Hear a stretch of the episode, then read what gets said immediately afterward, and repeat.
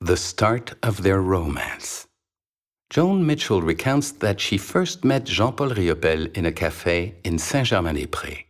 But this first meeting is recalled differently by Riopelle, who claims to have met Mitchell in a studio on Rue Jacob in Paris. One thing is certain several days after their first meeting, Riopelle came to the door of Mitchell's studio with an impressive bouquet of rolled canvases from the house of Lefebvre Foinet a gift with unmatched sentimental and artistic value that marked the first milestone of their relationship.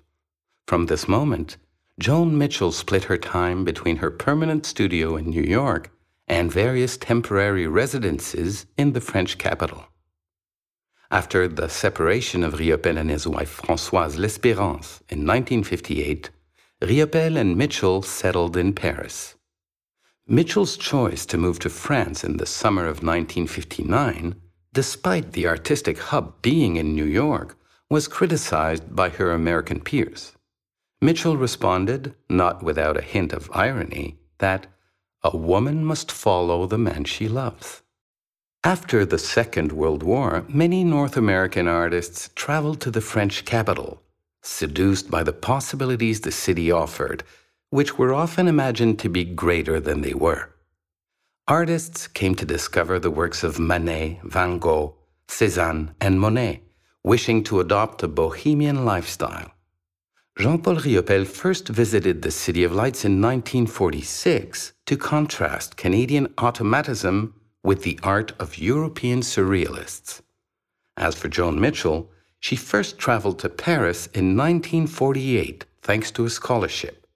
In the early 1950s, Jean Paul Riopelle was one of the major protagonists of French lyrical abstraction.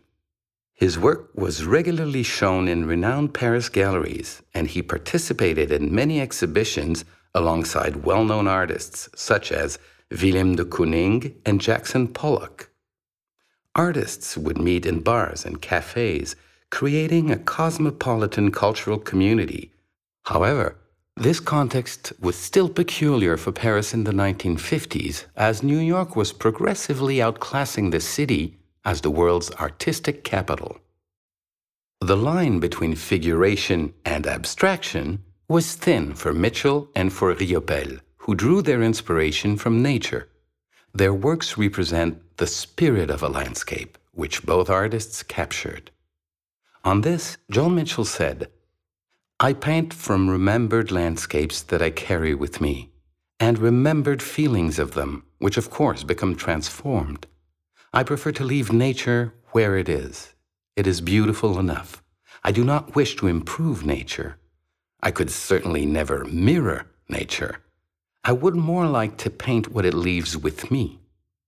She was not interested in reproducing nature, but in expressing the feelings it conjured.